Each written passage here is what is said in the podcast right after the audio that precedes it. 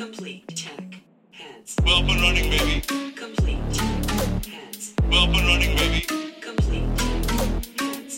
We're up and running, baby. Complete check. Heads. We're up and running, baby. Hello, friends, and welcome back to the Complete Tech Heads with me, Tom Edwards. This week I am talking about Extropic, a brand new AI firm that have just raised $14 million to create a thermodynamic god, as it's been described by some people on Twitter. So I'm gonna drop that in just a second. It's uh, originally been live streamed, so you'll hear the full stream.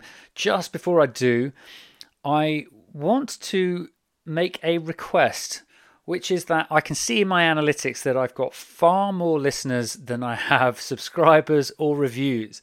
Now, I haven't ever asked for reviews or subscriptions before, but it really would help me out if you are a regular listener and if you do enjoy the content that I'm putting out there. It would be amazing if you could subscribe on whatever platform you use. And if you have time, I would really appreciate uh, any positive reviews you've got time to drop on Apple Podcasts. It really helps me grow the show and to attract better and better guests. Um, I've got some amazing ones lined up to talk about nuclear power, to talk about longevity, and of course, to talk about the AI revolution. So I'm super excited for 2024. 2023 has been an amazing year. Listener numbers have really been accelerating in, in recent weeks and months. Um, so, really appreciate all of you. Uh, I can see the listens coming in. Uh, if, as I say, you've got time and the inclination, then any subs and reviews you care to give would be greatly appreciated. Anyway, for now, here is me talking about the new thermodynamic god AI that is about to be unleashed on the world. Exciting times. Complete.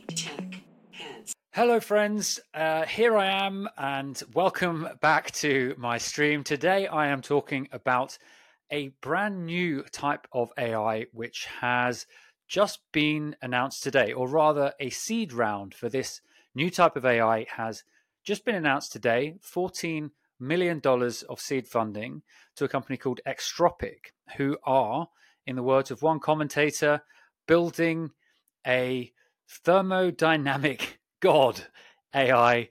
Um, so it seems like a pretty wild story. Um, I am going to take you through all of it.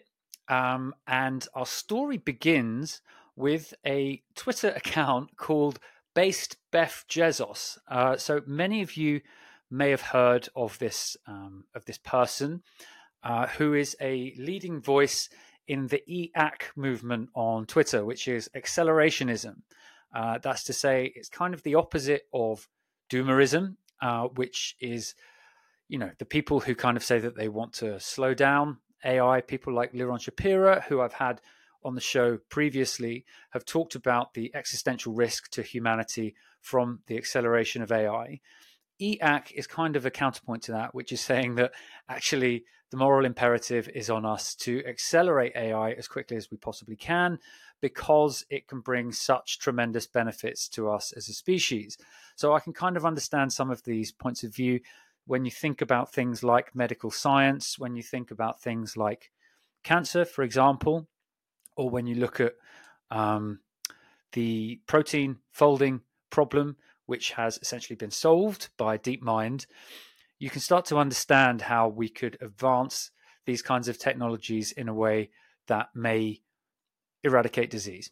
We may be able to cure cancer once and for all with advanced AI technology. And so that kind of thinking is really at the heart of the EAC movement. And one of the leading voices, as I say, was a man called Beth Jezos. Um, so I'm going to share my screen so you can um, see who it is I'm talking about. Uh, let's find him. So, this guy here, Beth Jezos, um, Chief Accelerator and founder at EAC, and founder of Extropic AI, who are the company who have just announced this seed round. Now, Beth Jezos was anonymous until very recently when he was doxxed by Forbes. So you can see the article here. Uh, I'm going to share. You can see Forbes did this whole kind of expose on Beth Jezos, who, it, as it turns out, is a man called Willam Verdon. Uh, and Willam Verdon is a really interesting guy. So he is the founder of EAC, based Beth Jezos. He's also the founder of this company called Extropic, who have announced their seed funding. So I'm going to share my screen and show you Extropic. This is them, and this is the announcement of their seed funding round. And the announcement is just here. And the announcement has this um, little right through at the beginning, which I'll read out. So, the era of omnipresent generative AI is imminent. Timelines have been accelerated. The future must come to pass. Extropic is building the ultimate substrate for generative AI in the physical world, building an AI supercomputer by harnessing the first principles of thermodynamics and information like an alien would.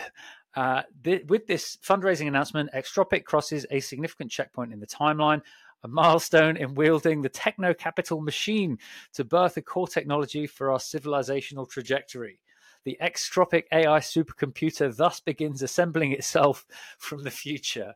So it sounds like some kind of weird sci fi graphic novel, but this is actually a thing. And what they're talking about doing is building a new generation of AI using fundamental physics. So, briefly, I'll, I'll get into what it is that they're actually doing, or as far as I understand it. Now, I'm not a, a physicist, but I've, I've been doing a bit of background reading. But first of all, let's just look at this guy, Willam. So, he is pre ex Google. So he was the quantum tech lead at the physics and AI team at Alphabet's X. He pioneered a plethora of quantum technologies with wide ranging applications from perception, communication, and representation learning. He's regarded as a pioneer of the field of quantum deep learning, founding what later became Google's TensorFlow quantum project. So he's clearly an expert in quantum computing, which is a very advanced field of computing, which uses um, this uh, uh, uh, advanced understanding of quantum mechanics to build computers in an entirely different way from the way that we currently understand them.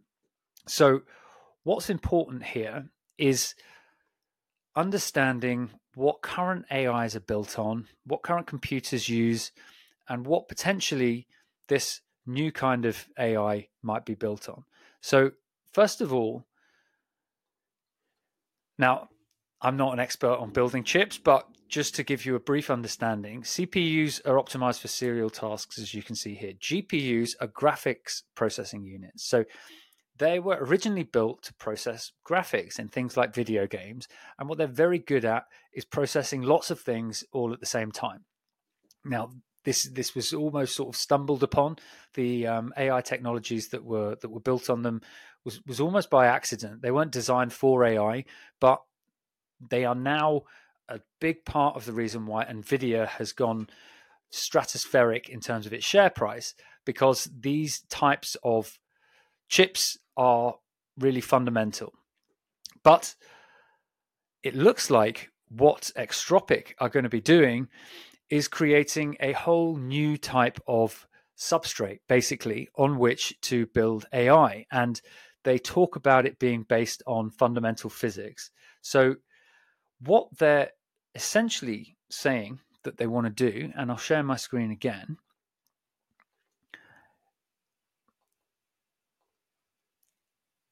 Is thermal computing. So you can see here Extropic's doing thermal computing, and what based Beth Jezos is saying is that quantum is too far away because it has to be infinitely cold, which is impractical. Whereas thermal computing is using the same kind of physics, but not with these extreme cold temperatures. So it's it seems to be using temperature as another variable as part of the compute.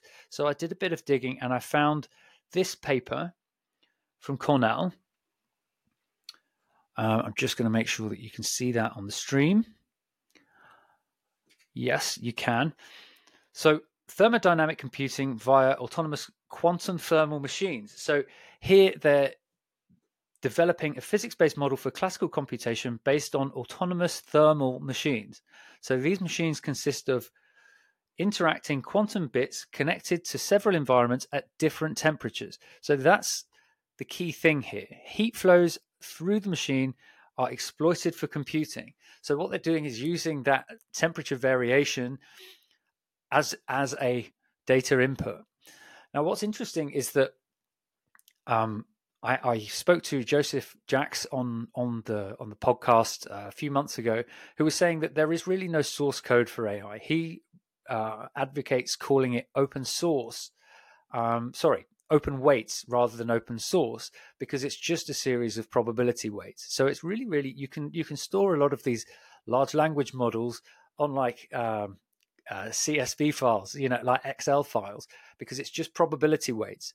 So if you kind of extrapolate that, what what LLMs are doing is kind of using all of these probabilities across a GPU in parallel to to kind of compute probabilities and in the case of an LLM, compute the probability of what the next token is going to be. What so they're predicting the next word. So presumably, what thermodynamic computing is going to do is create some kind of um, kind of uh, quasi quantum computer as the substrate through which to build an AI. Now, if I take you back to the Extropic release, you can see that they are really going into a bit of detail here. So I'll read some of this. As generative AI begins to eat the world, our appetite for scalable, cheaper, faster, and more efficient compute is becoming insatiable. One then wonders given the dawn of the generative AI first era, could we fundamentally reimagine what is a computer? One could imagine a computer which, instead of suppressing the natural entropy of the world, achieves symbiosis with it, leveraging it as an asset. One could imagine a computer which, instead of being imperatively programmed, naturally finds a way to program itself to learn representations of this world. One could imagine a computer that's so efficient that it would truly enable us to scale generative AI to the world, circumventing the need to massively scale energy production. So, this is really interesting because a lot of the talk about AI revolves around around scaling AI. Sorry, revolves around this energy production, uh, and a lot of people are talking about nuclear. A lot of people are talking about scaling up renewables in order to power all of these um, energy hungry LLMs. So presumably, building thermodynamic uh, compute means that they can almost uh, make use of the kind of ambient temperature in the world as part of its compute, thus being able to scale it to a far greater degree very, very quickly. So I presume people on the doomer side may be incredibly worried by this because it just takes away another barrier to explosive growth. And at the moment, one of the barriers to explosive growth is the number of data centers, the number of GPUs, the fact that the LLMs do require a huge amount of compute what they're essentially presumably trying to do is to remove that bottleneck to enable LLMs to grow at an exponential rate. So this would put that power in the hands of everybody all at once. Some would say that's democratizing intelligence, democratizing information. Some would say that that's a very reckless and dangerous move because it gives a huge amount of power to anybody who wants it. So I'd love to know what you guys think in the comments, whether this is indeed a very dangerous thing to be doing or whether it is in fact um, super exciting. It's also interesting to see that they are really trying to build a new paradigm here.